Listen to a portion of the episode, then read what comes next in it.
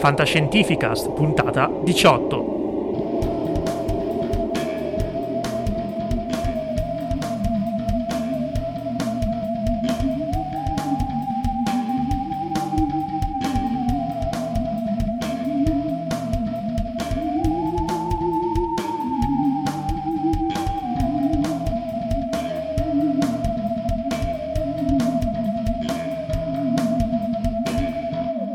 Fantascientificast, puntata numero 18, benvenuti al podcast di Fantascienza Italiano, benvenuti da Paolo Bianchi e da Omar Serafini.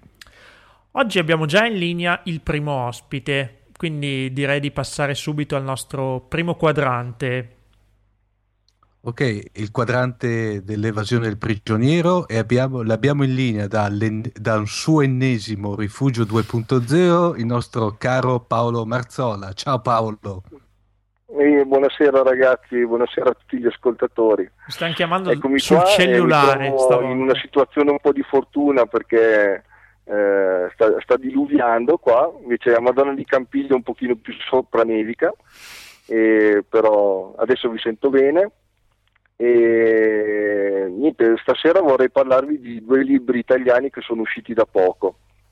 E sono due libri, uno è, è praticamente il vincitore dell'ultimo premio Urania, pubblicato per cui lo trovate in edicola questo mese eh, da Mondadori, eh, libro scritto da eh, Alessandro Forlani e si chiama I Senza Tempo mentre il secondo libro è un libro di Giovanni Agnoloni eh, dal titolo Sentieri di notte.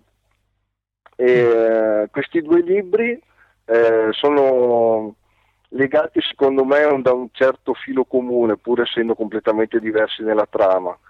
Eh, il primo, I Senza Tempo, si svolge in Italia, si svolge per lo più a Milano e per un altro po' in un'indefinita città di provincia, dal 2012, cioè dai giorni nostri al 2036, mentre il secondo si svolge nel 2025, eh, un po' in tutta Europa in realtà, anche se comunque eh, un po' eh, in Germania, a Berlino e un altro po' in eh, Polonia.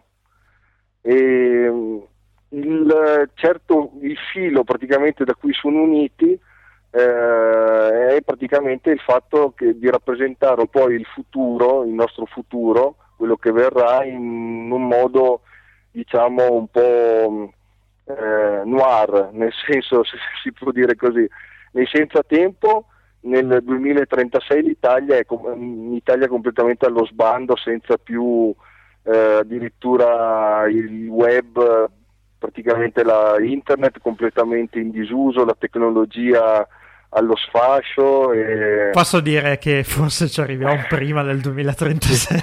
esatto. per cui... È ottimistico come romanzo. esatto, esatto, esatto. Per cui I Senza Tempo è un romanzo molto di critica della società, in effetti. E molto bravo l'autore eh, a, a, rendere proprio eh, anche um, un, un'atmosfera, un'atmosfera, eh, l'atmosfera appunto di un'Italia completamente, sì, completamente proprio allo sbando, anche con i, i personaggi appunto che si muovono, che si arrabattono praticamente da lavori, eh, ad esempio la, la protagonista che si chiama Nausicaa ci guadagna da vivere come spogliarellista webcam specializzata in personaggi manga praticamente eh, no, e tutto il libro è, è, veramente infarcito di citazioni che eh, dovrebbero senz'altro piacere ai nerd a noi nerd dico, dico noi nerd perché mi ci metto anch'io insomma, eh, ai nerd, agli appassionati proprio di, di fumetti di di, di film, di, di, fantascienza in genere. E racconto un po' la trama di Senza Tempo. Eh, in, pratica il romanzo inizia nel 2012, ecco, Il Senza Tempo è un romanzo sì di fantascienza che però ha molte commistioni, sia con eh, il fantasy secondo me, e anche un po' con l'horror, anche se l'autore comunque ho letto, eh, leggevo giusto oggi su, fe- su, Facebook, visto che ce l'ho appunto anche come contatto, che non, non, è, non, ama molto sentir dire che il suo romanzo comunque è un romanzo di horror, anche se comunque alcune situazioni magari potrebbero far, fare pensare a questo. Sì. Esatto, sì, è un romanzo come si usa adesso di Mm, che è un misto in pratica tra fantascienza, fantasy e horror. Sì, il e, confine alle volte, è, soprattutto oggi, è, è sentito esatto. in maniera labile. Sì, in esatto, esatto. E, vi dico praticamente il, il protagonista si chiama Monostratos ed è un ultimo rappresentante di una stirpe di, di scienziati stregoni, praticamente una sorta di negromante, per questo che infatti eh, qua entra un po' il gioco il fantasy, diciamo, no? un po' la, la, magia, nel senso che questo essere in pratica si risveglia nel 2012 in una scuola, perché quella in realtà poi era la sua dimora, nel 400 anni prima, eh, fa una strage praticamente di innocenti, di bambini in pratica in questa scuola e si salvano solo tre praticamente di bambini all'interno di questa scuola il libro poi seguirà praticamente le, la, la, vita di questi tre bambini segnati appunto da questa esperienza e soprattutto dal personaggio che si chiama Monostratos che eh, comincerà a vagare praticamente per, per, la terra con naturalmente lo scopo di tutti i cattivi, cioè quello di impossessarsi della terra in pratica. E veramente il libro è molto bello perché è pieno di invenzioni veramente molto molto molto belle. La, la, trama è piuttosto, non, è, non, essendo comunque una trama lineare, è anche difficile, è anche difficile descriverla. Eh, mi, mi, piaceva, mi, piaceva, leggere magari una, un brano che, come vi dicevo prima, rende un po' l'idea di, di che cosa può essere diventata la, l'Italia, perché Prego, mi divertiva molto. Comunque... Esatto, mi divertiva molto praticamente Monostratos arriva in un negozio, arriva in un negozio di, di, di tecno che sta per comprotecnologia praticamente, perché poi la, la, cosa bella è che tutta l'Italia è diventata praticamente un intero franchising di grandi aziende, di, praticamente è un po' il genere di fantascienza in effetti che si usa adesso, no? si pensa che tutte quante le, le grandi compagnie alla fine domineranno più degli, comanderanno più appunto dei governi, no? e, per cui tutto è un franchising, tutto è sponsorizzato. E questo negozio in pratica acquista hardware che la gente non usa più, perché con la crisi, perché ci sarà sempre la crisi purtroppo, eh, gli elettrodomestici sofisticati sono passati di moda, il web è quasi spento e il digitale oscurato, i cellulari non hanno quasi più campo, i software non si aggiornano spariscono gli schermi a plasma, torna il catodico e l'analogico. Apple che fine fa? Jet... Eh, cosa, cosa? no, che, mi chiedevo che fine facesse Apple, però vabbè, po'. Eh, Apple ci sarà sempre, ragazzi. Certi oggetti non, servi... non, servono più a nulla, perché praticamente eh, vengono riciclati, e... perché è proprio un... in effetti un futuro molto oscuro, insomma. Ecco. Mm-hmm. E, però veramente molto, scritto molto bene. Bisogna dire che una cosa che accomuna eh, tutti e due gli scrittori è, è senz'altro ehm, la, la, grande cultura che comunque li, eh, la, grande cultura che hanno tutti e due secondo me, nel senso che Alessandro Forlani è, insegna sceneggiatura presso l'Istituto di Comunicazione Visiva alle Belle Arti di Macerata, per cui è comunque uno che se ne intende insomma, di, di, di, di, sceneggiatura e in ogni caso ha scritto il libro eh, con un occhio proprio televisivo, ecco, più, molto da serie tv secondo uh-huh, me. Uh-huh. E, mentre, ecco, parlo magari un po' di quello di Agnoloni, eh, Sentieri di notte, eh, che anche questo praticamente è un libro molto corale, eh, si svolge nel 2025. Ah, ecco, apro una piccola parentesi su Giovanni Agnoloni. Giovanni Agnoloni fa parte del movimento connettivista. Eh, volevo dire anche un paio di parole sul movimento connettivista perché secondo me in Italia eh, gli appartenenti al movimento connettivista sono una buona parte della fantascienza C'è italiana. C'è stata una convention di recente, se non mi sbaglio. Sì. Esatto, esatto. Mm. Ehm, per chi non lo sapesse, il movimento connettivista è un movimento letterario che praticamente unisce istanze del cyberpunk a ehm, istanze praticamente del futurismo anche dell'avanguardia mm-hmm. italiana in pratica. è stato fondato da Giovanni De Matteo, vincitore del premio Uragna anche lui nel 2007, da Sandro Battisti che è conosciuto con lo pseudonimo di Zun e da Marco Milani. E, mm, sono molto attivi nel senso che hanno un bollettino mm, che si chiama Next, un, un, buon sito internet dove fanno divulgazione così. e ha vinto anche un altro aderente al, al, movimento, Francesco Verso, ha vinto nel 2009 anche lui il premio Ragna con Idol. E per cui insomma sono veramente molto bravi. Magari, magari in un futuro potremmo dedicare un, una delle tue prossime rubriche proprio a un'introduzione un molto più ampia del, esatto, del connettivismo. Esatto, del panorama. Sì, esatto, sì, sì. molto volentieri. E, um, per cui praticamente Giovanni Agnoloni che eh, io conosco in quanto appassionato di, di, Tolkien come saggista tolkieniano, molto bravo oltretutto, eh, traduttore anche, e um, Giovanni Agnoloni ha scritto eh, questo libro che sono, in, sono diciamo, in, in, fase di lettura ancora, però è veramente molto molto bello eh, vi faccio praticamente, vi do un po' un'idea di, di, che cosa può essere, anche perché anche questo ha una trama veramente molto eh, su vari livelli, molto corale, con molti personaggi, per cui in mhm. realtà è anche sempre molto difficile dare un'idea di, di, un libro di questo genere, perché comunque è, è un libro complesso, insomma. Eh, si svolge nel 2025 e sull'Europa si affaccia l'ombra di una nuova dittatura sempre con cervello berlino, eh, guidata però questa volta dalla Macros, che è una multinazionale che ha fuso tutte le reti europee per gettare il continente nel buio in un lungo blocco energetico. E infatti qua mi riaggancio con il libro di prima. Anche questo libro praticamente pone le basi per un futuro, in questo caso a livello europeo, tutt'altro che che piacevole. Sarà un segno dei un... tempi, insomma, perché esatto. la, la, gente non è contenta, quindi anche nella fantascienza sì. si riversa un po' di pessimismo, forse. Eh, beh, certo, in effetti la fantascienza ha sempre rispecchiato un po' praticamente, ha sempre fatto un po' da critica no? rispetto all'andamento di, della politica, dell'economia. E secondo me questi due libri buon, danno il polso della situazione, insomma. E, mm, in pratica in questa cornice in cui anche internet collassa esattamente come nel precedente libro eh, sulle, sulle, sponde del lago di Lucerna si sveglia un androide, Luther, l'ultima creatura di un geniale scienziato morto misteriosamente.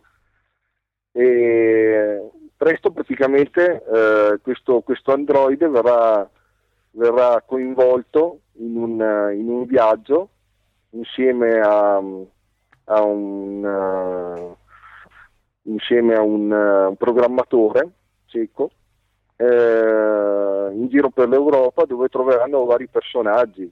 è veramente un libro molto molto bello nel senso che comunque Giovanni Agnoloni è, un, è un, uno scrittore che ha una poetica molto, molto buona eh, appassionato anche lui di fantasy, per cui ha, ha, scritto un libro di fantascienza, ma anche lui naturalmente con varie commistioni. Uh-huh.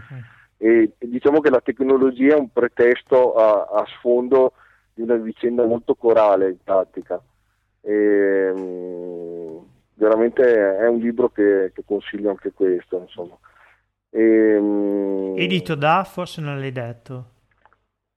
Allora, dunque, dunque. Così dunque, poi met- lo mettiamo comunque nei riferimenti. Ne, ne, sì, lo mettiamo nei riferimenti perché in questo momento non ho, non ho l'editore. E, ehm, ga- ga- invece... Gala di edizioni può essere? Ho trovato. Sì, sì esatto. Ok, esatto. perfetto. Perfetto.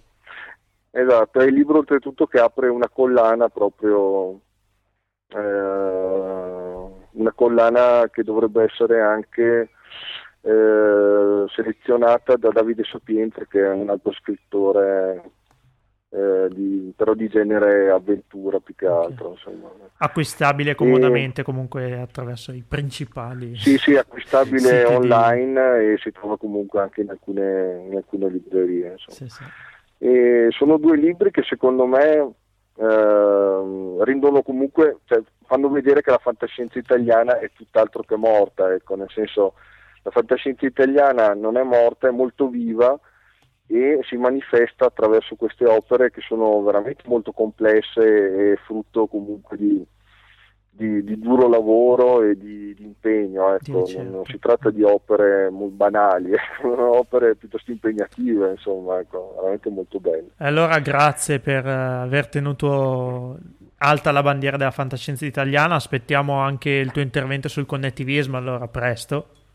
Molto volentieri. In modo da fare anche un po' di mm. così, lezioni su cosa si muove nell'ambito della fantascienza appunto nel nostro paese. Esatto, esatto. E faccio i complimenti anche a voi perché la puntata scorsa mi è piaciuta veramente molto con Luigi Rosa che è, è stato veramente un grande intervento. Questa carrellata dei linguaggi di programmazione attraverso Trek l'hanno apprezzata esatto, esatto. Diciamo che l'anima geek veramente che, che in me ha goduto in quel momento. L'avremo presto ancora ospite. Comunque grazie a te Paolo e grazie anche per i complimenti. Grazie a voi, buona a serata a tutti. Ciao. Ciao. My God, it's full of stars.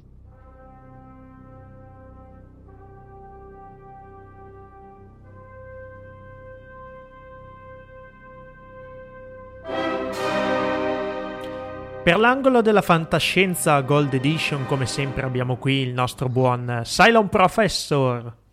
Eccomi sulla Resurrection, come sempre, ogni tanto qualcuno mi suggeriva di suicidarmi modo da potermi reincarnare sulla realtà. Un, un, suggerimento un po' forte, devo dire, ma diciamo, l'ho preso per, come dire, familiare, per bonario. si Pro... voleva, penso. Pronto a minacciare la, la razza umana ancora una volta? Eccomi qui, pronto a insidiare, a sedurre la razza umana con le meraviglie della fantascienza. E oggi parliamo di un gran bel romanzo, voglio dire, un gran bel ciclo, anzi un mega ciclo galattico. A volte, sai, mi viene una invidia pazzesca per quelli che non l'hanno ancora lette le cose che, che presentiamo, che presento? Perché penso che meraviglia.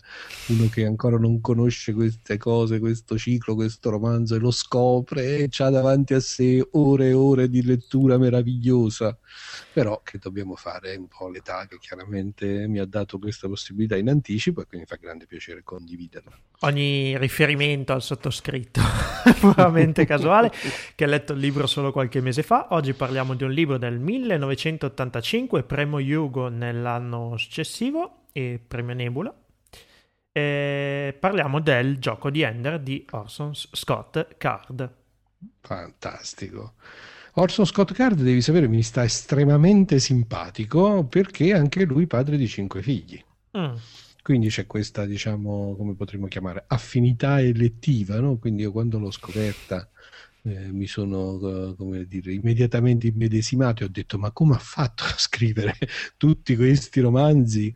Pensa che il ciclo di Enner tra, diciamo, filone principale e un filone parallelo che è nato Uh, e che poi si è sviluppato diciamo effettivamente quasi in maniera speculare col filone principale ormai conta chiedo, credo 12 romanzi una caterva di racconti brevi inseriti nello stesso universo e una cosa molto bella, Orson Scott Card è un, uno dei pochi scrittori di fantascienza che io conosca che ha anche sceneggiato i suoi libri direttamente per una versione comics, come forse saprai, ti ricordi, mm-hmm. sono anche molto appassionato di fumetti e mh, di solito sono delle sono delle catastrofi. Quindi il padre di... direttamente che ha seguito e questo invece ha fatto dei fumetti. fumetti bellissimi, bellissimi. Sono ormai adesso ne parliamo. Allora, il, eh, parliamo prima del romanzo di questo capolavoro del 1985 e del suo immediato seguito, il secondo volume che è mh, Il riscatto di Ender nella versione Quindi il gioco di Ender, il romanzo del 1985, nel 1986 segue appunto il riscatto di Ender, eh, la caratteristica unica di Orson Scott Card che credo detenga ancora in maniera assoluta questo record alla data odierna è quella di aver vinto con questi due romanzi in due anni consecutivi sia i premi Hugo che i premi Nebula, quindi fondamentalmente ha fatto questa quadru, quadrupletta, come si potrebbe dire, dei più grandi premi eh, diciamo, per la fantascienza. Ha fatto il pieno, diciamo. Ha fatto veramente il pienone. E, ehm, il romanzo principale, ne abbiamo accennato quando facemmo il team up su Starship Trooper, ha un'ambientazione militare eh, che poi invece nel, nel, seguito del ciclo assume un respiro più ampio, più vasto. Eh, questa ambientazione militare è quella di una guerra eh, interplanetaria tra l'umanità e una razza aliena di natura in- insettoide, ehm, in cui fondamentalmente si scopre lungo Ah, una delle caratteristiche, scusami, apro e chiudo la parentesi, uh-huh. di Orson Scott Card è che eh, si può raccontare tranquillamente la trama, che è anche molto intricata, eh, dei suoi romanzi e non perdere assolutamente niente perché, ehm, diciamo, eh, veramente lo sviluppo, il modo in cui viene raccontata e, e descritta poi dall'autore nei romanzi la storia, veramente da, ha tutto il gusto, no? Quindi anzi a volte ho pensato che forse raccontare la trama aiuta un po' perché è abbastanza anche complessa poi da sviluppare. In ogni caso siamo in questa ambientazione in cui la, l'umanità sta perdendo una guerra interplanetaria con una razza aliena che l'ha attaccata eh, senza apparenti motivazioni.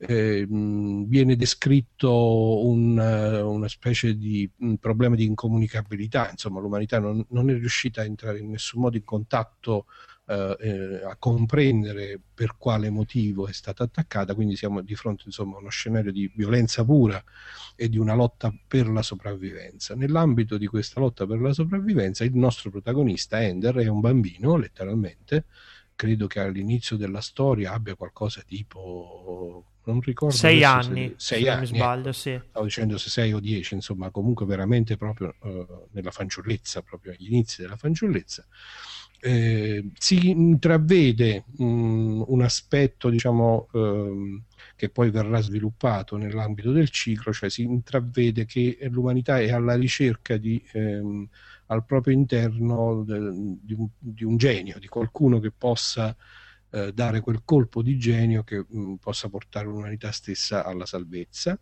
E quindi il romanzo inizia con questa ambientazione anche un po' forte, un po' cupa di questo bambino eh, che viene mh, selezionato, diciamo così, per eh, entrare in una scuola di guerra. In questa scuola di guerra si ritroverà in compagnia di ragazzi della sua età e anche di mh, ragazzi un po' più grandi, ma insomma comunque tutti in una fascia molto giovanile. Dispiacevoli anche situazioni, se vogliamo. Uh, tutte le situazioni classiche della scuola di guerra, quindi un ambiente estremamente competitivo con degli insegnanti severissimi il cui unico obiettivo sembra quello di torturare i propri allievi allo scopo di fargli dare sempre in assoluto il meglio di sé e sempre fisso questo, uh, questo senso quasi claustrofobico di una lotta per la sopravvivenza. No? Fin dal primo istante è in gioco la sopravvivenza dell'umanità tutto può essere sacrificato, le persone possono essere spezzate, possono essere letteralmente utilizzate, mh, mm, purché in qualche modo si riesca a, appunto, a trovare questa soluzione, questa eh, via di uscita da questa che sembra invece una situazione assolutamente ormai compromessa e catastrofica. Il romanzo eh, principale si sviluppa mh, quindi attraverso la storia di questa eh, scuola di guerra che viene eh, frequentata da Ender, ci sono varie fasi durante le quali appunto si vede che Ender eh, effettivamente si dimostra il genio per il quale era stato selezionato all'inizio, diventa il capo indiscusso delle manovre militari che vengono messe in atto durante la scuola di guerra. Naturalmente, ecco, il, il romanzo si, eh, si, presenta, diciamo, c'è uno sviluppo nel quale eh, questa scuola di guerra è, sembra una scuola di addestramento, diciamo, finché progressivamente si scopre che in realtà eh, i ragazzi stanno combattendo una vera battaglia. Eh, cominciano a essere buttati qui e lì degli indizi del fatto che le diverse azioni che vengono condotte, che vengono presentate come una forma di simulazione, no? di addestramento in simulazione, poi in realtà non sono una simulazione, ma sono la vera e propria eh, battaglia che l'umanità sta conducendo da remoto eh, contro questa razza insettoide. Questa è la trama superficiale, diciamo, quella che si può leggere appunto come il racconto, diciamo, alla superficie delle cose in maniera avventurosa e che conduce naturalmente poi verso eh, la battaglia finale.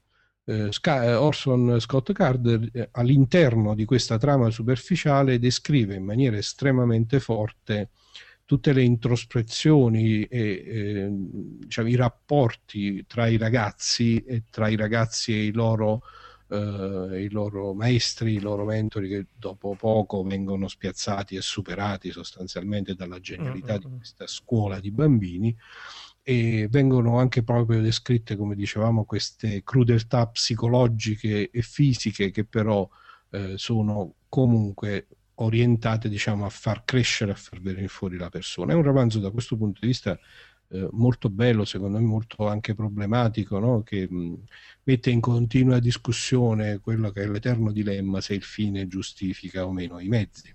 Tu l'hai letto da poco, no? Che impressione sì, l'ho letto quest'estate, devo dire, molto introspettivo, anche cupo se vogliamo. Nonostante il protagonista sia un bambino, non è senz'altro un romanzo esattamente per bambini, oh, anche perché il eh, personaggio di Ender eh, viene diciamo dipinto come fragile, ma è tutt'altro che fragile, molto calcolatore metodico nelle sue cose, nonostante soffra addirittura per questa sua quasi freddezza in certi, in certi frangenti. Ecco, Prima ho fatto un paragone fuori onda, un po' azzardato forse, però sarà l'ambientazione scolastica. Io l'ho trovato, adesso dirò una bestemmia per la quale nei no, commenti mi uccideranno. Sì, sì, non, non sei assolutamente il primo. È la versione un po' adulta e fantascientifica di, dei romanzi di Harry Potter. Cioè, Ender è visto come il salvatore, il prescelto che viene forgiato quasi nel la fiamma per svolgere un compito. Ecco, non aspettatevi il classico romanzo in cui ci sono le, le fatine, una serie di cose. Insomma, Ender è tutt'altro che. Mm, L'ambientazione, come... come... dicevi tu, può ricordare il discorso di Harry Potter perché ovviamente. Solo vagamente. È cambiato, eh. è cambiato lo a... scenario, no? È, è, è, però diciamo la situazione è quella: una scuola, una scuola che accompagna eh, accompagna la persona nel suo momento formativo più delicato, quando appunto da bambino poi va verso l'essere adulto, anche se nel discorso, mentre Harry Potter diciamo, abbiamo effettivamente uno sviluppo anche in una fascia d'età, se non sì, ricordo sì, male, sì, no? dai 7 ai 14 ai 15. Diciamo che i primi libri sono più eh, godibili da una fascia di lettori Invece il gioco di Ender, pur essendo l'età molto, molto, molto fanciullesca, appunto, quello dei protagonisti, è da subito inquadrato in questo scenario di guerra per la sopravvivenza, quindi è molto più stressato il cioè, discorso. Si inserisce a pieno titolo insomma, nel, nell'ambito della space opera di, di, di, primo livello, quindi adulta a tutti gli effetti. E, ehm, il colpo di genio finale eh, dà il via allo sviluppo del ciclo e devo dire che, almeno dal mio personale punto di vista, il ciclo di Ender eh, mi è piaciuto tutto. Nost- oggi ha raggiunto, credo, sei volumi nella sua linea di azione principale e altri mm. sei in quella parallela e devo dire che ognuno di questi volumi veramente mi è piaciuto. L'ultimo di quest'anno, tra l'altro. L'ultimo ah, di inedito in Anche siamo in pieno, siamo in pieno, diciamo, credo, ritorno, appunto, parlavamo un libro del 1985, quindi, insomma, sono passati tanti anni, però è in corso di realizzazione un film che dovrebbe uscire uh-huh. nel novembre 2013, tratto proprio dal gioco di Ender, quindi dal romanzo di cui stiamo parlando, quindi diciamo che Card si rigioca tutte le sue carte, qui mi passate questa battuta. Perché, sarà sempre eh. lui a seguire la realizzazione? E lui, sì, sì, lui è credo addirittura coproduttore e certamente corresponsabile della sceneggiatura. Credo davvero che sia la cosa migliore quando... Questa veramente... insomma, sei andata, sei andata, voglio dire, se mantiene lo, la capacità di adattamento che ha dimostrato nel trasportare la storia nel mondo dei fumetti, in fondo poi il fumetto è una sceneggiatura se vuoi, no? perché appunto devi descrivere le scene in maniera, cioè, come dire, cristallizzando delle immagini, no? perché poi in fondo il passaggio fondamentale da un libro a un fumetto piuttosto che a un film sta proprio questo, cioè che mentre quando leggi il libro è l'immaginazione del lettore che crea le ambientazioni, quando fai il film oppure un fumetto, tu stai mettendo ormai non punto fermo, stai scegliendo il viso che hanno i personaggi, mm-hmm. i colori che hanno no, le astronavi, tutte queste cose qui. Quindi spera, io spero vivamente che Card mantenga questa mano magica perché se eh, la manterrà il film potrà essere una delle rivelazioni dell'anno prossimo. 2013 hai detto? 2013, novembre 2013, è in pieno in questo momento. Tra l'altro leggo da Wikipedia, non lo sapevo assolutamente, Card ha collaborato alla realizzazione di The Secret of Monkey Island del eh, 1990. Te lo volevo dire, eh, eh, volevo farti la sorpresa finale. È quello, che, è quello, che, ha scritto i dialoghi del duello, no? Ti ricordi il duello sì, sì, sì, sì. Eh, basato sugli insulti? Sì, sì, Io sì, mi sì. sono sempre chiesto chi fosse il genio che aveva scritto quegli, quegli, insulti ed è lui, eh, Orson Scott Card, è un personaggio poliedrico. Um, Volevo introdurre lo sviluppo del ciclo, che è veramente molto interessante perché apre tutta una serie di grandi e bellissime tematiche della fantascienza, perché nel momento in cui Ender, diciamo, trova la chiave per la vittoria dell'umanità, in quello stesso momento riesce a superare la barriera di incomunicabilità e a entrare in contatto con la razza aliena eh, in maniera da potersi effettivamente parlare. Quindi diciamo che nell'attimo in cui ne dichiara in qualche modo ne, la, la, fine, nello stesso tempo capisce che appunto la guerra è scoppiata fondamentalmente per una incomprensione di fondo dovuta al fatto che la razza insettoide ha le caratteristiche che noi conosciamo delle razze ad alveare, cioè che in realtà l'intelligenza e eh, risiede fondamentalmente nella regina e che eh, gli operai, diciamola così in maniera molto semplicistica, vengono viste come delle mere estensioni, per cui per la regina delle, di quelle che vengono chiamate le formiche, no? la razza appunto in aliena, eh, gli scorpioni, ah, scusa, dico le formiche perché nella versione anglosassone ah, e, okay. e, nei fumetti diciamo, la scelta è formiche, Formic Wars ehm, in realtà è proprio mm-hmm. il titolo di un, di, poi di un prequel che viene raccontato in uno dei romanzi scritti successivamente. Ma dicevo, si riesce, riesce a superare questa incomunicabilità e quindi dà il via a uno sviluppo della storia veramente interessante. Per cui nello stesso momento in cui l'umanità distrugge il pianeta natale eh, che ospita appunto gli scorpioni o le formiche come li vogliamo chiamare, ehm, Ender riesce ehm, a entrare in contatto con la regina e eh, la regina gli affida la salvezza della razza insettoide consegnandogli un uovo di, di una nuova regina. Per cui Ender diciamo, assume su di sé questa contemporaneamente la responsabilità del genocidio, no, della distruzione completa della razza insettoide e nello stesso tempo però ha tra le sue mani un uovo la rinascita. Potre, potrebbe dar vita alla rinascita. Da qui parte una serie interessantissima di appunto sviluppi. Eh, sarebbe molto lungo e molto complicato raccontarli, eh, che vengono proposti nei romanzi successivi. Eh, dico solo le tematiche fondamentali l'incontro con altre razze intelligenti eh, che hanno meccanismi di riproduzione e di stadi della loro vita totalmente alieni per l'umanità. Eh, l'incontro con una possibile razza senziente di tipo virus, quindi una malattia planetaria che in realtà potrebbe essere, questo non viene mai svelato fino in fondo, rimane una delle tematiche, diciamo così, misteriose dello sviluppo successivo, eh, ma si avanza questa ipotesi che quella che viene considerata dall'umanità una malattia in realtà sia un'ulteriore forma di intelligenza. Eh, l'incontro con una intelligenza che nasce nella rete, una delle eh, tecnologie chiave che vengono introdotte nella serie di romanzi è quella delle comunicazioni ultraluce, mh, mm, il cosiddetto Ansible. Questo è interessante da un punto di vista, diciamo, scientifico slash fantascientifico.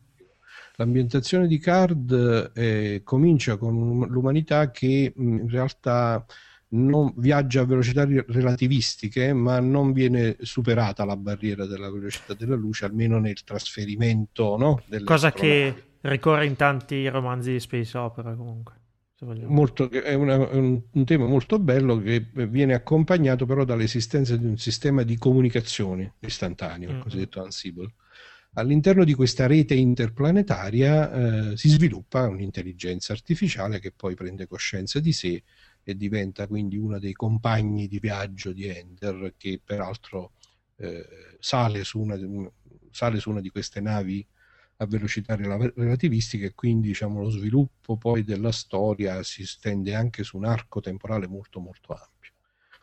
Eh, I romanzi fondamentali sono quattro, abbiamo nominato il gioco di Ender, il riscatto di Ender, il terzo si intitola Xenocidio ed è quello diciamo, che introduce quel tema della, della razza aliena con dei meccanismi di riproduzione nello stesso tempo della malattia planetaria che potrebbe essere un'intelligenza. E infine c'è i figli della mente che conclude questo ideale percorso di Ender eh, con la scoperta diciamo così del viaggio ultraluce e quindi lo spalancarsi della possibilità di eh, spostarsi nell'universo e di diciamo, andare verso destinazioni prima inaccessibili all'umanità.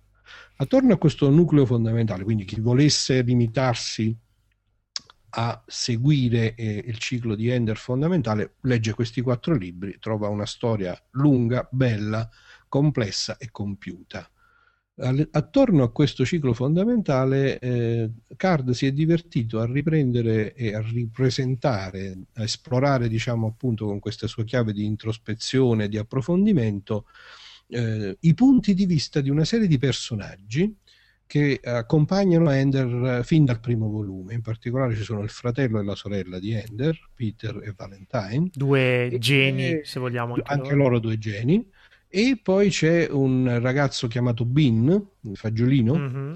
che eh, diciamo è un altro genio in miniatura, eh, che fin dall'inizio fa diciamo, in maniera anche un po' eh, combattuta, diventa la spalla di Ender, no? diventa il suo secondo in grado, pur essendo brillante quanto lui, o forse più di lui e che, che, poi si merita appunto la nascita di un vero e proprio ciclo parallelo. Card ha scritto sostanzialmente la stessa storia vissuta dal punto di vista di Bean invece che di Ender, l'ha intitolata Ender Shadow, oh. l'ombra di Ender. Quindi praticamente... Ah, sì. ho capito. È proprio, parte dal primo libro, ma dal, dal punto di vista del, del piccoletto. Esa- esattamente. Fantastico. E lì viene introdotta un'altra tematica di quelle diciamo, archetipiche, come si direbbe, della fantascienza, e cioè quella dell'ingegneria genetica, perché qualcosa che era stata suggerita, cioè che questo fatto che questa genialità eh, di questi ragazzini non fosse proprio il frutto naturale dell'evoluzione dell'umanità, ma quanto piuttosto il frutto di una serie di sperimentazioni genetiche, lecite o illecite che siano, diventa una tematica principale. Bean scopre di essere effettivamente lui il frutto di esperimenti genetici proibiti e da questa cosa nasce tutta una serie di, eh, diciamo, di storie, di racconti paralleli eh, che dapprima vanno alla riscoperta diciamo, dei genitori naturali di Bean, insomma tutta una serie di, di queste tematiche che possono sembrare collaterali, ma che Scard effettivamente poi sviluppa con grande maestria, rendendo godibilissimo a chi si fa Ecco, diventa un vero e proprio universo completo con mille sfaccettature. Chi si lascia affascinare guidare all'interno di questo mondo ci sono veramente tante, tante, tante ore di lettura piacevolissima, interessante, che come al solito con questi grandi autori, ormai lo diciamo spesso, ma i gran maestri della fantascienza hanno questa caratteristica, riescono a divertire, ad appassionare, a raccontare cose avventurose e nello stesso tempo però a fare riflessioni profonde sulla natura dell'umanità che poi forse in fondo so, è l'aspetto che ci interessa di più. E Card, eh, penso altra cosa simpaticissima di Card è riuscito, lui ha già un'attività veramente insomma a tutto campo nel, nel mondo dell'intrattenimento, ha sceneggiato per esempio eh, Abyss, il film di ricordi di, mm-hmm, di Cameron. Di Cameron, sì, lui sì, mi sì. ha tratto la realization. E insomma è un personaggetto attivo, eh? come dicevo, padre di cinque figli, quindi immagino che abbia anche le sue belle cose da fare, molto impegnato da un punto di vista religioso, lui è mormone, insegna in università, eh, credo che insegni letteratura creativa, una cosa del genere, in un'università eh, privata finanziata appunto da questa Dalla, credo che sia la chiesa. chiesa avventista del settimo giorno, sì, o la, no, la chiesa dei, dei santi dell'ultimo giorno, una di queste appunto di radice mormona, mormone. E insomma, io mi aspetto grandi cose dal film, onestamente, e raccomando a tutti la lettura di questo ciclo, sicuramente almeno di, del gioco di Ender e del riscatto di Ender, che sono appunto poi non c'è dubbio quando un romanzo riceve no, Hugo e Nebula per un appassionato di fantascienza ci sono pochi dubbi che sia un bel romanzo e devo dire che non ne ho trovato sono neanche un, uno un bel biglietto da visita eh, sì ma il film potrebbe essere veramente eh, quello che aspettiamo un po' da parecchio tempo a questa parte, cioè un gran bel film. Il rilancio della fantascienza eh. Eh, sul grande schermo? Vogliamo Beh, azzardarlo? 13 comunque dai, c'è anche la seconda il secondo Star Trek che pure vediamo chissà che cosa dirà insomma ok. Eh, su, eh, vabbè, su lo quello so lo, scop- lo, scopriremo solo vivendo, solo vivendo, solo vivendo, sono ahimè su questo punto un po' un conservatore un po però vabbè Beh, insomma, dai, non bisogna essere aperti. No, bisogna essere aperti, sono d'accordo. Mm, sicuramente mi aspetto meglio dal gioco di Ender, vediamola così, ma questa è la mia opinione personale. Raccomando Quindi, la lettura dei fumetti anche, sono purtroppo, non, non mi pare ci sia un'edizione italiana. Editi da Marvel. Di Marvel, quindi mm-hmm. si trovano facilmente, si possono acquistare in formato ebook, eh, si trovano abbastanza facilmente e io devo dire che eh, la lettura del fumetto non mi ha affatto deluso, cioè, mm, mi ha molto appassionato, mi è piaciuta tanto, pur, pur, conoscendo già la storia, l'adattamento che lui ne ha fatto, peraltro eh, nella versione a fumetti ha, lui ha inserito un prequel, cioè ha inserito diciamo, il racconto di come è cominciata la guerra tra eh, gli esseri umani e le formiche, e eh, poi evidentemente la cosa gli è piaciuta perché come dicevamo lui ha pubblicato un libro nel 2012 che è l'inizio di una nuova trilogia che di fatto è la versione estesa in volume di quella che è una storia che ha già raccontato nei fumetti, cioè è già stata pubblicata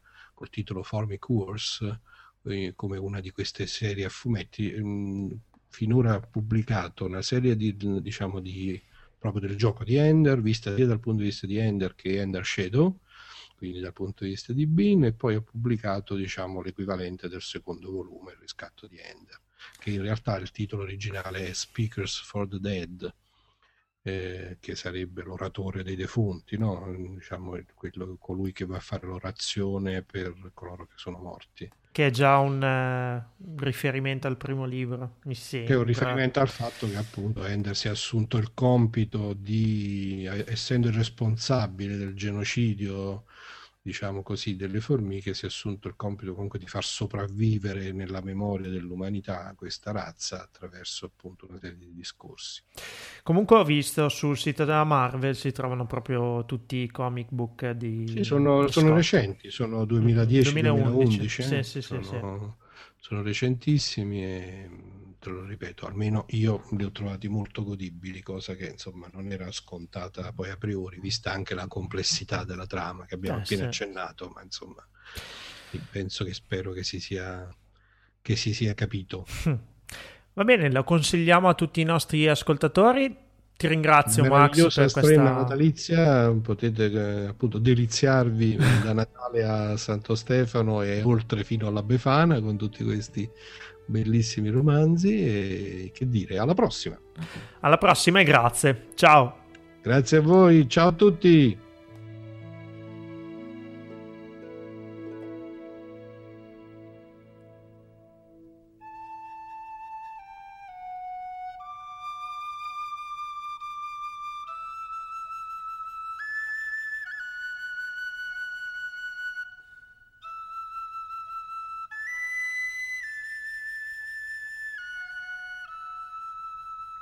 Nuova apparizione della rubrica La sindrome di Raben e chi miglior personaggio del suo conduttore abbiamo qui con noi il grandissimo, sotto tutti i punti di vista, Alberto Maccaluso. Ciao Alberto.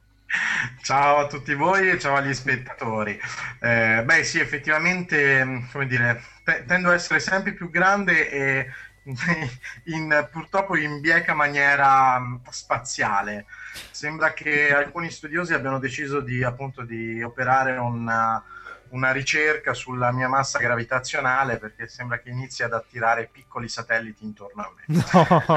Eh, ma, ma, ma, soprattutto Alberto, e, e, e, direi che mi faccio promotore di una grande eh, domanda che circola su tutto il web, ma quest'anno la caccia al Maccaluso com'è andata?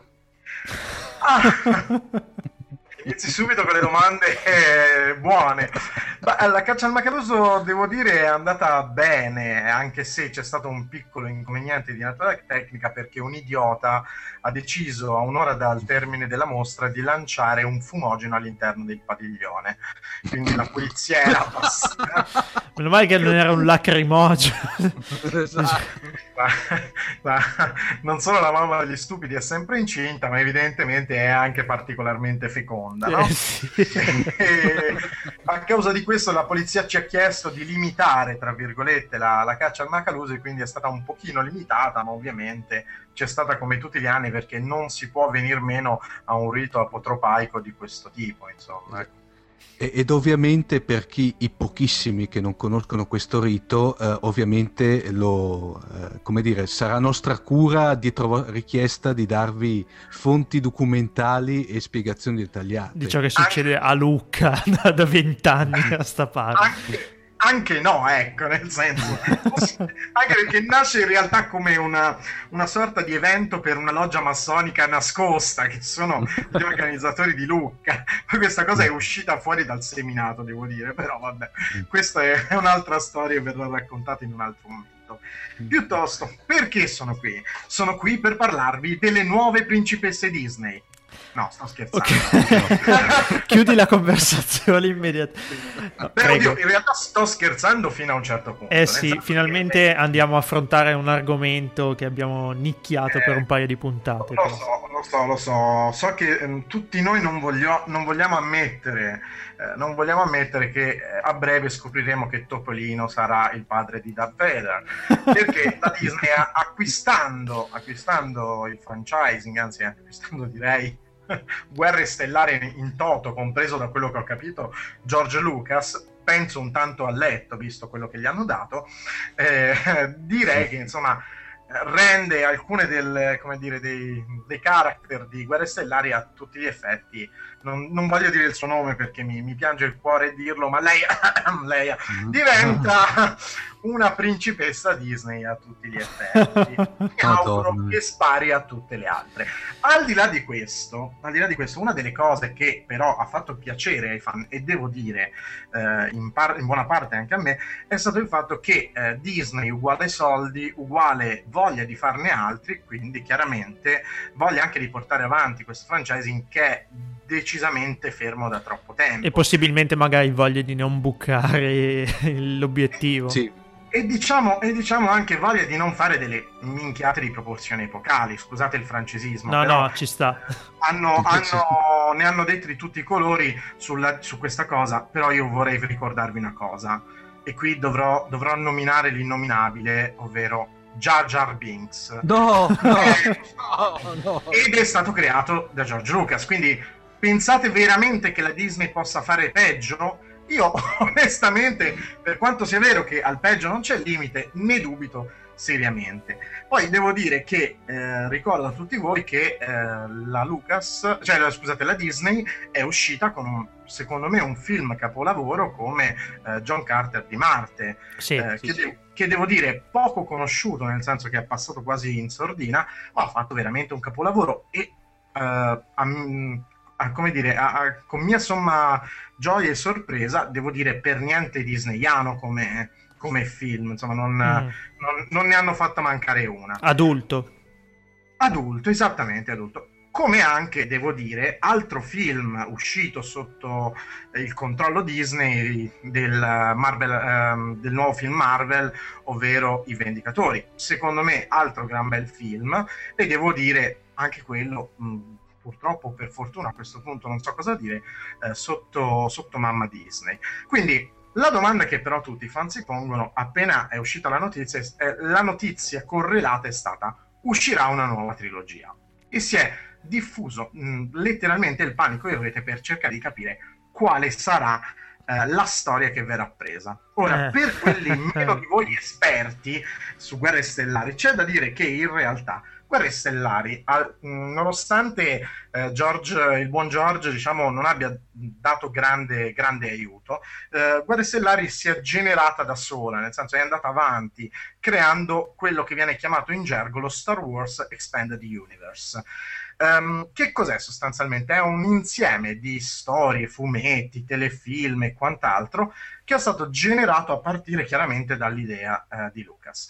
Uh, vorrei prima di tutto uh, definire alcune cose, ovvero ci sono, secondo la Lucasfilm, una serie di canoni con i quali diciamo dividere le varie storie facenti parte di questo franchise. In pratica c'è il canone più alto, che viene chiamato G-Canon, eh, dalla G ovviamente di George Lucas, che è la cosa in assoluto più elevata. In pratica tutto quello che ha scritto George. Uh, e in buona sostanza troviamo i video, o comunque che, a cui ha dato la sua sottoscrizione. Uh-huh. E quindi troviamo i videogame, le guide ufficiali, i cartoni animati, quali ad esempio Clone Wars. Quali uh, videogame però? perché anche eh, lì poi entriamo in un... quelli che contengono il marchio, il marchio Guerre Stellari, da okay. quello che ho potuto notare. Mm. Eh, perché praticamente eh, George controlla, George Lucas controlla direttamente alcune cose e sembra che i videogame siano tra le cose eh, in assoluto più controllate da lui, forse perché è un appassionato, questo non ve lo so dire. Eh, l'altro canone subito sotto, diciamo per importanza, è il canone C, ovvero il continuity. Eh, a questo canone, che è poi forse quello più, più, ampio, appartengono invece tutte quelle cose licensed, ovvero um, in italiano si direbbe licenziate, non, non so il termine esatto. In franchising, potremmo esatto, dire, per dire un termine tutta quella serie di, di, cose, come ad esempio i libri, i fumetti eh, e tutto quel materiale che non rientra nella categoria del canone G, in buona sostanza. Eh, notare che, eh, come dicevo prima, in questo canone rientrano in assoluto il più grande numero eh, di, di, cose pubblicate, tra cui, poi lo vedremo dopo quando vi farò un excursus anche della parte temporale, eh, eh, i fumetti, diciamo, pre, pre-guerre stellari, cioè pre-film, che devo dire, sono veramente consigliati e veramente molto interessanti. Uh-huh. Canone S, che è il canone secondario, sono libri o storie che sono ormai sorpassate o sono state, tra virgolette, riscritte dalla versione ufficiale. Uno di questi esempi, devo dire abbastanza poco conosciuto, è La gemma di Kaibur, che era un, un, um, un libro uscito, eh, pensate, subito dopo l'uscita della The New Hope, cioè la nuova speranza, e che doveva essere un eventuale eh, seguito al posto di, eh, del 2, quello che poi c'è stato. Quindi, sì, sì, sì, questa cosa si può trovare in internet ed è uscito eh, su, in, anche in italiano per Mondadori, se non ricordo male. Uh, infine troviamo il canone N, ovvero il, il, non canone o il non continuity. In pratica sono tutta una serie di, di, di cicli if, cioè di, di, uh, se, sì. se, fosse stato, se, che non sono assolutamente ufficiali e sono una sorta di universo alternativo di Guerre Stellari. A questo appartengono alcuni fumetti e alcuni libri. La cosa però, secondo me, interessante eh, dell'universo di Guerre Stellari, perché diciamo che un po' è stato creato da dai fan di alto livello in qualche modo, cioè parlo di quei fan, eh, leggi, scrittori o eh, sceneggiatori che hanno deciso di portare avanti eh, l'idea del, dell'universo uh-huh. e hanno nel corso degli anni creato una vera e propria timeline, cioè una linea temporale. La cosa divertente, e questo lo dico per curiosità, è che un po' come noi abbiamo avanti Cristo e dopo Cristo per identificare un periodo, anche nella timeline di Guerre Stellari troviamo uh, BBY che sta per Before Battle of Yavin, ovvero uh, prima della battaglia di Yavin, ovvero del primo, del primo film, cioè della fine del, della nuova speranza. Della prima de- Death Star, sì, diciamo. Esatto, cioè della, di quello che attualmente è il quarto film, mm-hmm. tecnicamente parlando. E poi ABY, ovvero After Battle of Yavin. La cosa interessante, come dicevo prima, che buona parte di quelli che si trovano nel canone eh, nel canone continuity, ovvero eh, quello, sub, mh, mm, quello, quasi ufficiale, tra virgolette, quello eh, su cui probabilmente verrà, verrà fatto, cioè, potrebbero essere prese alcune delle, delle storie per, uh, per, la nuova trilogia, uh, diciamo, troviamo veramente moltissime cose uh, riguardanti un periodo che inizialmente era poco conosciuto, ovvero il periodo della Vecchia Repubblica. Il periodo della Vecchia Repubblica è 25.000 anni, va dai 25.000 anni ai 1000 anni prima della battaglia. Hai voglia le cose che ci puoi infilare dentro. Esatto anche perché è stato uno dei primi periodi che Giorgia ha lasciato libero dicendo ok, sfogatevi, eh, lasciatemi liberi eh, dai mille anni prima della battaglia di Yavin in poi sfogatevi e divertitevi. E devo dire che hanno fatto un gran bel lavoro. Vi consiglio vivamente, eh, tra l'altro si trova anche in italiano, Le Cronache dei Jedi, che sono una serie di fumetti eh, dedicate, mh, mm, dedicate appunto a tutta la storia dei Jedi della vecchia Repubblica.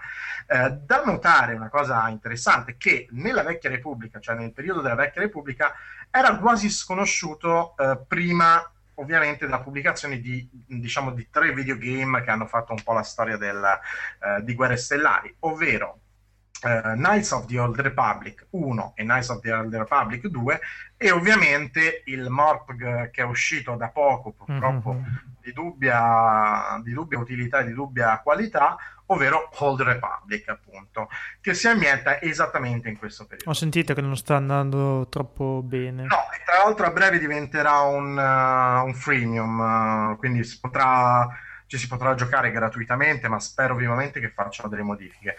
Amo Guerre Stellari, ma vi garantisco che non sono riuscito a giocare più di 4 ore. Mm. Mi sono fatto due scatole immense. La, uh, io vi consiglio vivamente di... Uh, abbiamo pochi minuti a disposizione, quindi non mi voglio soffermare troppo, ma vi consiglio di cercare i fumetti. Non so se sono ancora editi, ma sono sicuro che con una breve ricerca su internet troverete qualcosa di interessante. Eh, tra l'altro, scusami Alberto, era notizia di poco fa che la Panini Comics praticamente sta rieditando tutte le uscite di... Eh, praticamente che aveva fatto qui in Italia dei fumetti Guerre Stellari con, che erano uscite in più collane collane in un'unica collana che si chiama proprio Star Wars. Ah, ecco, questo, questo lo ignoravo completamente, quindi eh, devo dire che è una gran bella notizia anche perché, ripeto, sono, sono veramente, alcuni sono veramente belle come storie, quindi consiglio vivamente la lettura. Eh, l'altra era che The Rise of the Empire, ovvero la, la, nascita dell'impero, va dai mille anni prima della battaglia di, di Yavin, ovviamente alla battaglia di Yavin. Eh, qui si vede appunto la, l'apparente sconfitta dei Sith, quindi eh, Sembra che i Sith vengano completamente distrutti, invece sappiamo che non è vero. Il declino della Repubblica, corruzione, scandali, burocrazia mm. portano a un completo degrado dell'intera galassia e zitto zitto, cheto cheto, nell'angolino vediamo Darth Sidious che ovviamente orche- or- orchestra in maniera egregia la sconfitta della Repubblica attraverso la distruzione dell'impero Jedi e un nuovo ordine costituito che conosceremo poi come impero galattico ovviamente. Eh, eh, superfluo dire che qui è praticamente la, pri- la, diciamo, la nuova trilogia, cioè la, uh, la prequel, ovvero uh, The Phantom Menace e gli altri due, uh, di cui consiglio la vista solo ai meno deboli di cuore. no, vabbè. il primo è in assoluto il peggiore, a mio parere. Abbiamo poi ovviamente eh, l'era della ribellione, che conosciamo benissimo perché è toccata dai film che, che hanno reso popolare questo, questo marchio. E eh, invece l'altra interessante, che è poi quella su cui eh, tutti i fan eh, stanno cercando di capire a che cosa farà riferimento la nuova trilogia, è l'epoca della Nuova Repubblica. Il nuovo ordine Jedi? No, l'epoca della Nuova Repubblica avviene tra i 5 e i 25 anni ah, okay. dopo, dopo, la Repubblica, dopo la battaglia di Yavin. Ehm, sostanzialmente la nascente Repubblica cerca di resistere ai rimasugli dell'impero, la galassia è completamente nel caos, signori della guerra che cercano, di cui alcuni tra l'altro ex imperiali che cercano di reclamare il trono, Luke che si ritrova in, da, quasi ad andare dallo psicologo se ci fosse stato perché l'ultimo Jedi si sente solo e sconsolato e via discorrendo in, questa, uh, trilo- in questo periodo storico diciamo, di Guerre Stellari vengono ambientati tra le altre cose uh, alcuni tra le trilogie, tipo la trilogia di Timothy Zahn, che devo dire l'ho letta personalmente e forse una delle migliori cose scritte uh, eh, all'interno del continuity, quindi dell'expanded universe. E molti fan sperano che questa trilogia venga usata come, come cosa futura, anche se secondo me è piuttosto improbabile. Non ho presente la timeline, Kyle Katarn e le vicende di... Uh, vengono uh, dopo. Allora, Kyle Katarn, se non ricordo male, quindi l- il primo viene in questo, in questo preciso in questo preciso periodo, ah, se non mi ricordo. Il primo primo, infatti. Sì, sì, sì, il primo, il primo. Della... Mm. Perché poi, diciamo, dal, dalla terza, ovvero The Jedi Academy, eh, siamo praticamente alla fine di questa era, quindi 20, quasi 25 anni dopo, e infatti si vede proprio in, uh, nel videogioco, uh, ci troviamo ad affrontare la prova per diventare Jedi, se non ricordo ah, male. Sì, sì, sì. Moltissimi anni fa, quindi faccio appello a, alla, memoria, alla mia memoria di fanciullo.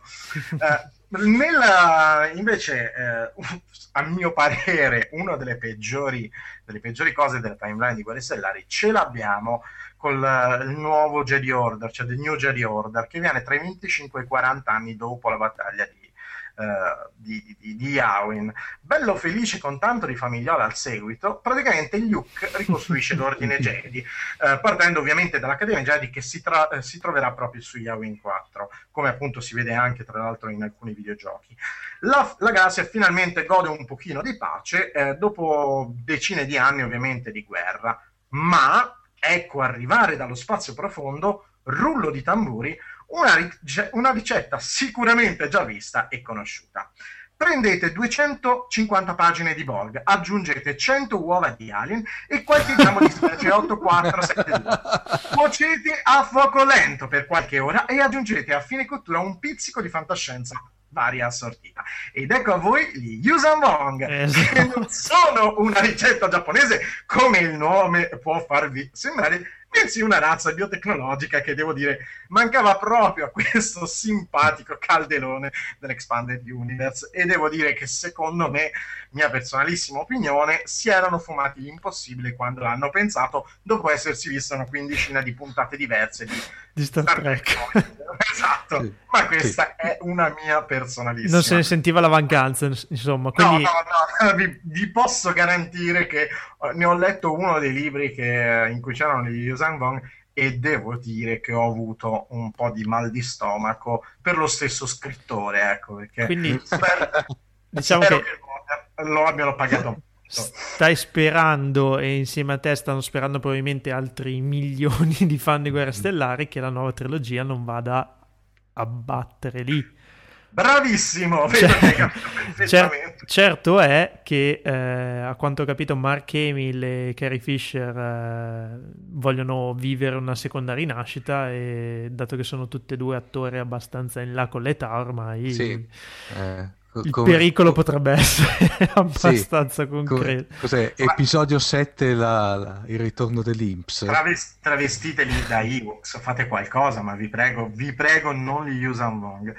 Comunque, l'ultima parte della timeline di Guerre Stellari, e poi vi lascio perché vi ho già rubato abbastanza tempo, è la Legacy devo dire forse una delle meno originali di tutta la, l'Expanded Universe, che va da 40 anni dopo eh, la battaglia di Amin a 138 anni.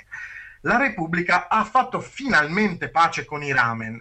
Eh, no, cioè, scusate, volevo dire gli Yusan Wong, ma siccome hanno un nome giapponese, mi, viene, mi, viene, sempre da, sma- da sbagliarmi. E eh, sono riusciti a formare una sorta di mega federazione pangalattica, che in inglese viene chiamata Galactic Federation of Free Alliances.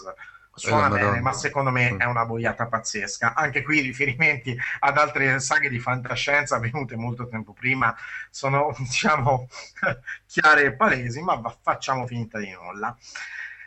Ed ecco la poca originalità della trama, perché anche qui ricompare la nuova minaccia Sith e in buona sostanza un nuovo erede della genia degli Skywalker che eh, con la loro simpatica zazzera eh, continuano a figliare evidentemente nell'universo. Barba tutti i regolamenti Jedi del passato. Esatto. eh, ma questi, questi, sono particolari insignificanti.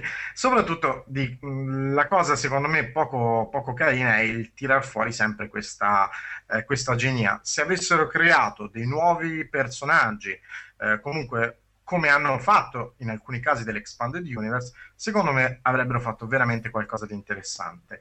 Eh, c'è da dire che a proposito di personaggi, due dei personaggi, cioè uno dei personaggi dei, lo hai già nominato tu, e era appunto Kyle Katarn, un altro personaggio molto famoso dai fan che conoscono l'universo espanso è eh, Mara Jade, mm-hmm. eh, di cui non, non, dico nulla agli ascoltatori che non hanno, che non hanno letto, perché sennò faccio uno spoilerone, eh, però diciamo che questi due potrebbero essere forse, e, e, molti fan lo sperano, almeno sulla rete, eh, i possibili diciamo, interpreti della nuova, eh, della nuova, trilogia. Già qualche anno fa si era pensato di dedicare un, uh, un, telefilm a Mara Jade, perché era stato uno dei personaggi forse più riusciti all'interno appunto dell'Expanded Universe, e devo dire che però anche il buon Kyle Katarn non è assolutamente, non è assolutamente da me. No, non secondario come personaggio. No, no, no, no. Mm, hanno fatto una buona caratterizzazione del personaggio, a mio parere. Vedremo che cosa, che cosa deciderà mamma Disney insieme a quei pazzi della Lucas e incrociamo le dita sperando che riescano a tirare fuori come dire, una, una gran bella trilogia in modo da tornare al cinema e vedere sul, sull'enorme schermo qualcosa finalmente di realmente interessante come, come c'è stato tanti tanti tanti anni fa. Speriamo che i Borg rimangano nel quadrante esatto. delta della via esatto è la speranza che i Borg i ramen e tutta, e tutta la cucina giapponese per mm. quanto buona eh, rimanga comunque eh, all'interno, all'interno dei, dei suoi confini ma, ma, che soprattutto Jar Jar Beans non ritorni Jar Jar Binks chi? chi? Grazie Alberto, allora ci terremo in contatto per eventuali novità, comunque sarai il benvenuto con la tua rubrica presto. No, no, Grazie puntata. a voi e buona serata a tutti. Ciao. Ciao. Ciao.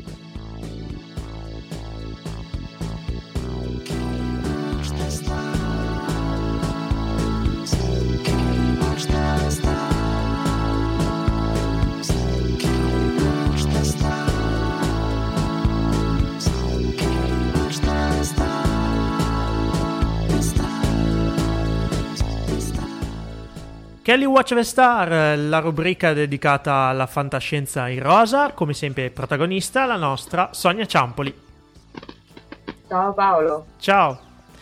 Allora, torniamo su un argomento che abbiamo toccato già in una puntata, oggi lo affrontiamo da un altro punto di vista, parliamo sempre di donne della fantascienza mh, visiva, televisiva in questo caso.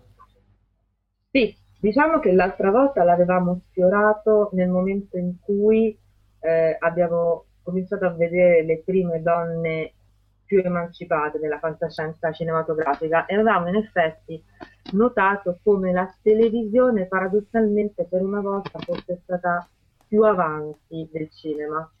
E stasera cerchiamo di vedere in maniera ovviamente tanto ad alto livello quanto effettivamente sia stata avanti nella descrizione di personaggi femminili che non fossero stereotipati o che in qualche maniera avessero ruoli primari nelle storie di fantascienza. Partiamo dal presupposto che la fantascienza in televisione è una cosa complicata, forse solo per i costi degli effetti speciali, eccetera, quindi sicuramente è un, è un genere che perlomeno la produzione seriale ha affrontato non troppo di frequente. È anche un genere difficile a, a, sé, nel senso che purtroppo le serie di fantascienza alle volte non hanno avuto fortuna, se vogliamo. Sì, quelle recenti sono quasi tutte fallite. L'ultima che hanno provato a fare, è sempre con il zampino di J.J. Abrams, tanto di fare una cosa nuova, si chiama Revolution, adesso mi sembra l'ottavo, decimo episodio.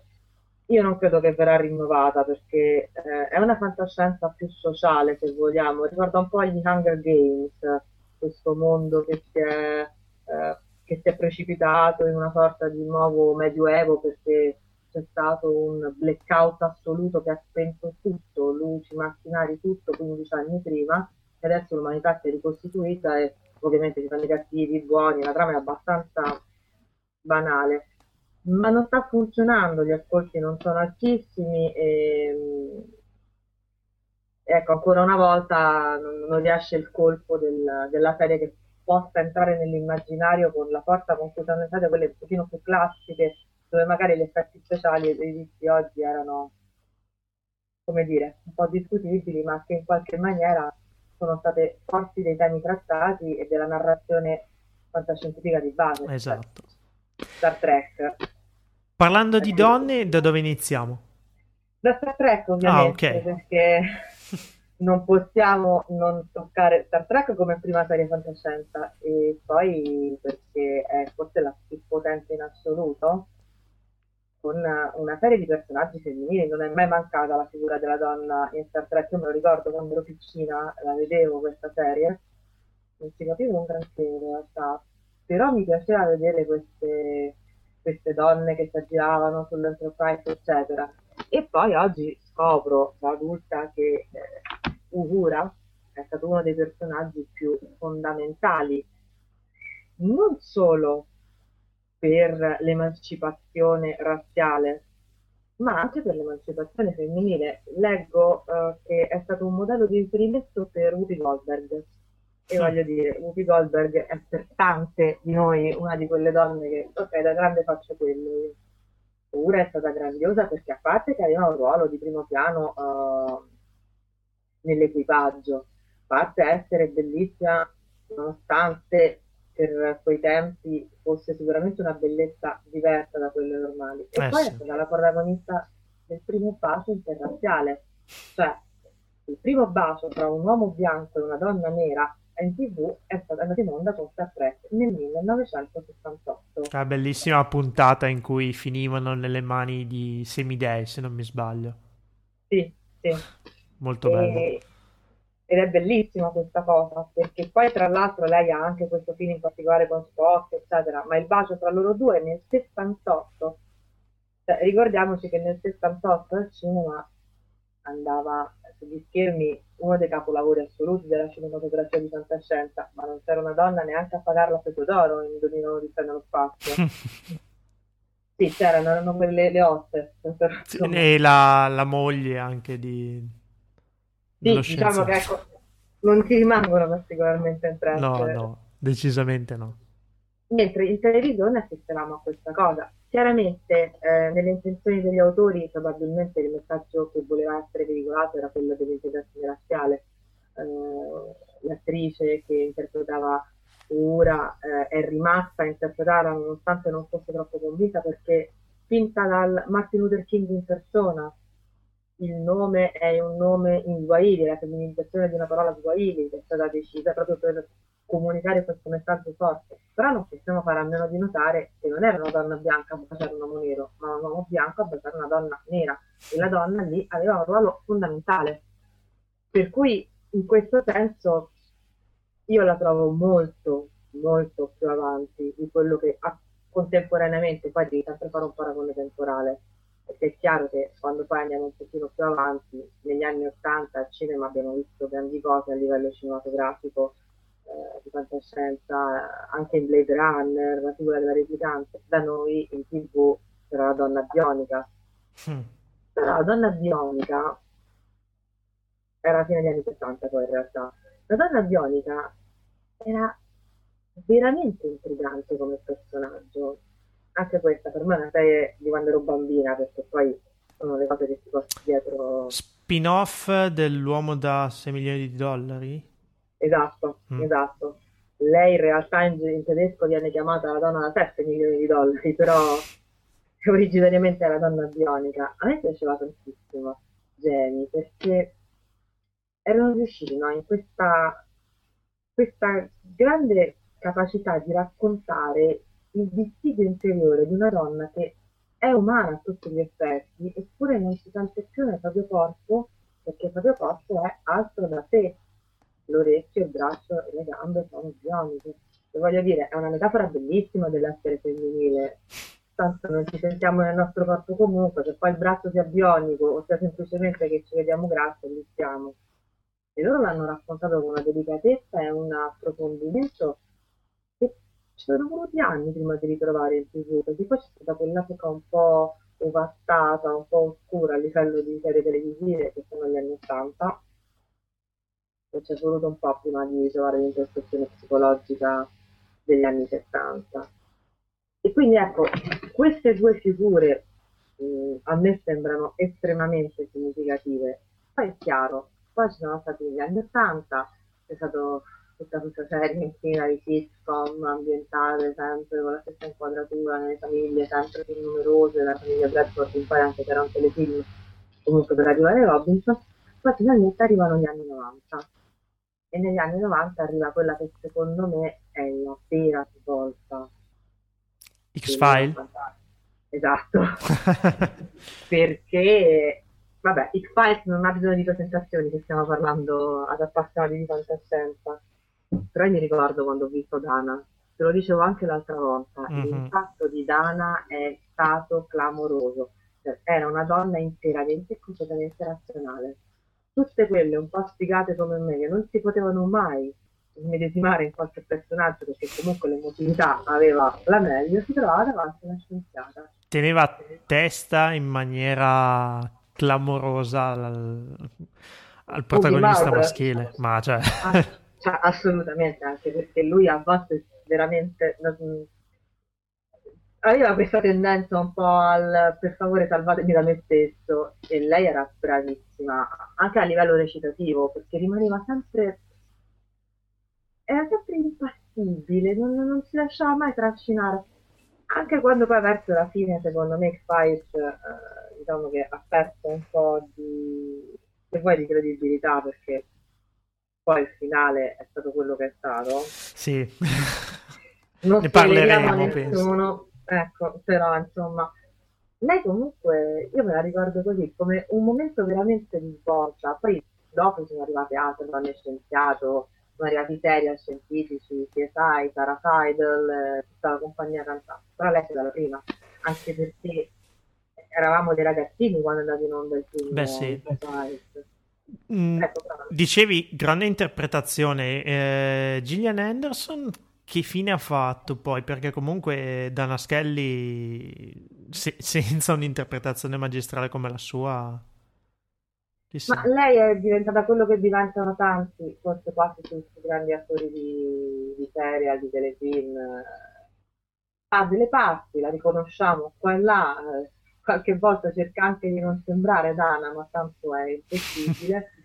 Però insomma ha la sua carriera. E, sai, era il discorso che si faceva di Anthony Perkins quando diceva che era rimasto prigioniero del personaggio di Psycho. E anche passata la storia per quel personaggio, per cui forse c'è troppo da lamentarsi, tutto sommato. Lei non, non ho mai sentito particolari recriminazioni. Duchovny è riuscito a ritagliarsi un altro ruolo un po' borderline, che è quello di Californication. Lei, sì, l'ho vista che non è neanche tanto, ma non mi, non mi ricordo in che film, era tanto che chiacchieriamo me lo cerco, perché adesso. Comunque, poi, ecco, dopo X-Fight c'è stata tutta una serie di, di derivati. Voglio dire, eh, non so se qualcuno si è accorto che Fringe è figlio legittimo di X-Fight. Eh, sì. Poi, i viaggi nel tempo, tutto quanto, le 45 dimensioni in cui si muove Olivia, va bene, però lo spunto originario è drammaticamente simile e credo che non avremmo mai avuto serie così esaltanti, perché poi Funge è tantissimo, non, non lo possiamo ma se non avessimo avuto un'origine che poi è abbastanza semplice, quale era stata quella di Spice, l'idea di mettere un personaggio femminile di quel tipo. Oggi parlavo con una mia amica che è una grande fan di Finch e mi diceva Olivia ci piace perché Olivia è come Carrie di Homeland e, e il personaggio di Once Upon a Time. Sono mm-hmm. bionde senza essere bionde dentro. Be- Io sono stata bionda per tutta la vita, non mi Esatto, perché Olivia è fantastica, è appunto questa, questa forza che si oppone, che cerca di capire, che studia, che si trova in situazioni straordinariamente più grandi di lei e che però comunque se fa da sola la sua storia, non è eh, vittima consentente degli eventi. E nel frattempo in tv è arrivato Lost. Adesso possiamo discutere tutta la sera dei confini per fantascienza, fantasy, sovrannaturale però Lost secondo me merita comunque una menzione quando parliamo di fantascienza, perché prima che poi arrivassimo anche lì nel finale, poi J.J. Abrams è diventato il campione dei finali sprecati, e mi sta antipatico, non so se si nota, Lost all'inizio aveva una forte matrice fantascientifica, nel senso, io mi ricordo quando vidi il... Sì, quando ci fu la scena di Jack che si aggira davanti ai rottami del volo dell'Oceanic e non so perché mi vengono in mente delle scimmie era quei collegamenti che non capisci bene da dove provengono però c'era questa cosa poi comunque la maggior parte dei misteri sono stati spiegati scientificamente in maniera abbastanza chiara tranne anche lì un finale assolutamente discutibile. Le donne di Lost comunque sono state meravigliose. Cioè, Kate credo che sia stato una sorta di animale guida per tutta una generazione di ragazze un po' più giovani di me, perché eh, tutta questa ribellione, questo uh, suo essere completamente maschile, perché Kate era un personaggio chiaramente maschile nella matrice, ma ha entusiasmato veramente tutti. Io mi ricordo quando andavo in onda Lost, le mie amiche erano grandissime fan di Kate. Io non l'ho mai amata particolarmente. Mi piacevano i personaggi laterali, mi piaceva molto Jim. Eh, no, scusa. La moglie, vabbè. Però mi ricordo che lei aveva questa, questa capacità di conquistare il pubblico femminile e questo vuol dire che un personaggio femminile ha funzionato perché il problema dei personaggi femminili in qualunque genere, non solo quello fantascientifico, è che di solito non sono scritti dagli uomini. E quindi non hanno niente a che fare con le donne vere, se non rarissimi casi. Invece Kate in qualche maniera ha funzionato. Poi sai, è sempre difficile capire perché funzionino le cose, no? Perché un film che sulla carta non ha nessuna, nessuna possibilità di funzionare esce fuori casa blanca. Mm. E qui è uno di questi casi. Oppure ancora il personaggio di Michelle, la francese, che era veramente pazzesco. Quell'entrata in scena, questa donna che è completamente madre. Ti ricordi Michelle, la questione del figlio? E poi è un po' complicato ricordarsi le varie cose di Lotto. No, ma poi tra l'altro mi casco veramente male, nel senso che non l'ho seguito fino in fondo, ahimè. ahimè. Ma lì secondo me hai ragione tu perché eh, in Lost, ma questo poi era un discorso a parte, è venuto a mancare il fatto di, di fedeltà degli sceneggiatori al pubblico. Però questo è un discorso che preferisco non fare, se no mi vengono a cercare sotto casa i miei amici se ne va e, Comunque ecco, ci sono tutta una serie di personaggi femminili, la madre, la ragazza buona, la ragazza sbandata, la ribelle, la cattiva, che funzionano tutti perfettamente. Questo grazie a un'ottima scrittura. Poi chiaro, mi puoi dire Lost non è vera fantascienza, mm, ti ripeto, secondo me perlomeno le prime due o tre serie c'era parecchio da dire. Sì, sì, sì. Quello, quello, che ho visto in effetti aveva anche degli elementi indiscutibili di fantascienza. Sì, perché poi questo confine tra fantascienza e fantasy è estremamente labile. Se, sì. se vai a guardare il sito di riferimento del, delle serie tv, tv.com, e chiedi la lista dei, dei, dei, degli show di fantascienza più amati, più votati, il primo è Merlin, che adesso con tutto l'aspetto, il secondo è Walking Dead, eh, bellissimo, e il terzo, vediamo, è Supernatural. Mm. Quindi è chiaro che anche nella percezione del pubblico non c'è, non c'è questo confine. Io, per esempio, Siamo noi no, pu- puristi a farci delle... Chiaro. Sì, eh, però sai, è un po' quella contaminazione che poi forse alla fine capita a tutti i generi per, per la loro stessa sopravvivenza. Per esempio, Aiden, che va in onda su la terza, no, la quarta, mi pare è una storia, mm, è una storia che affonda le radici in Stephen King, è chiaramente fantasy, eppure tu non riesci a pensarla come lontana dalla fantascienza. Il personaggio di Audrey e così due personaggi maschili, Nathan e Duke, hanno un sé di eredità di altre storie che hai sentito raccontare quando da piccola appunto c'era su TV Fox 1999 mm-hmm. dove c'era peraltro il personaggio femminile di Mia che mi è stato detto essere uno dei primi punti di riferimento dell'immaginario maschile perché è bellissima io Fox 1999 confesso di non averlo mai visto perché mm, sì, diciamo che è un altro personaggio femminile che ha lasciato un segno secondo me però Magari ne parleremo un'altra volta di, di, Spazio 99 perché gli Anderson comunque penso che meritino Beh, sì. un trattamento del tutto particolare. Comunque. Sì, anche perché insomma voglio dire, è un po' come Star Trek, come Doctor Who, che a proposito di Doctor Who, abbiamo detto l'altra volta, le companion, altri grandi personaggi che Ah, voglia. E, sì, sì, sì. Sì. No, e, non a caso, anche nello spin-off di Doctor Who c'è un personaggio femminile fantastico, che è Gwen. Eh, Torchwood. Torchwood, esatto. Okay. Questa specie di unità di polizia particolare che indaga su casi un po' al limite tra terra e l'extraterrestre, capitanati da Capitan Jack, grandissimo personaggio che compare per la prima volta nell'episodio 9 della stagione con, con Eccleston. Uh-huh. E c'è questo personaggio che è Gwen Cooper, che è meravigliosa perché è una donna che si trova ad avere a che fare con questa assurda realtà che è Torchwood, un po' come le companion del dottore. Però molto più forte che nel dottore si sente la sua sofferenza morale.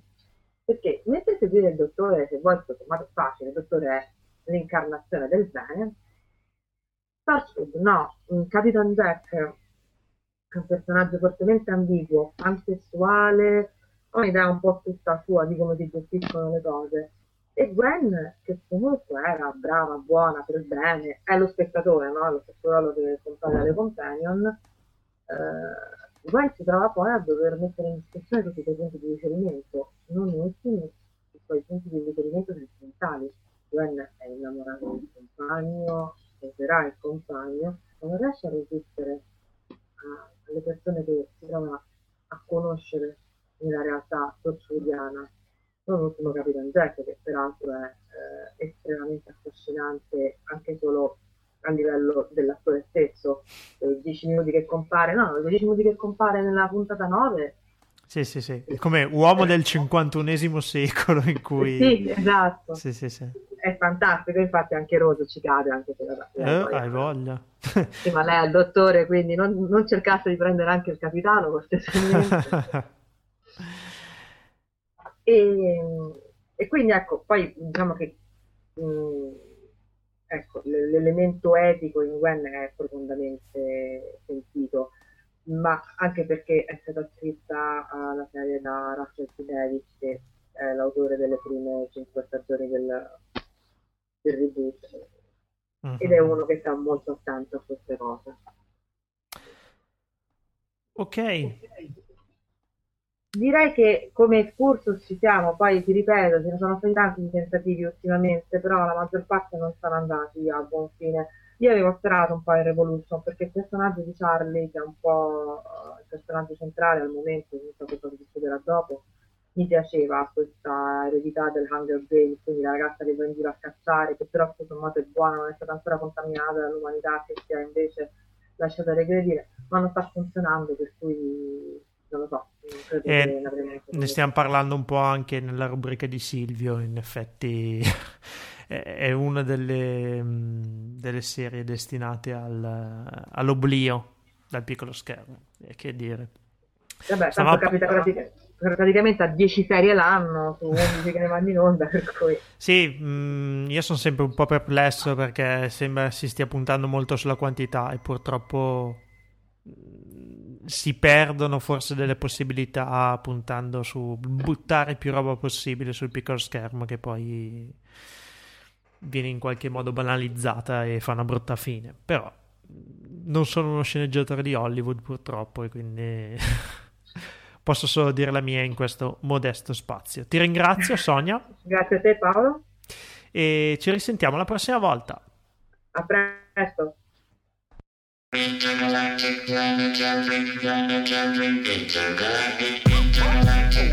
A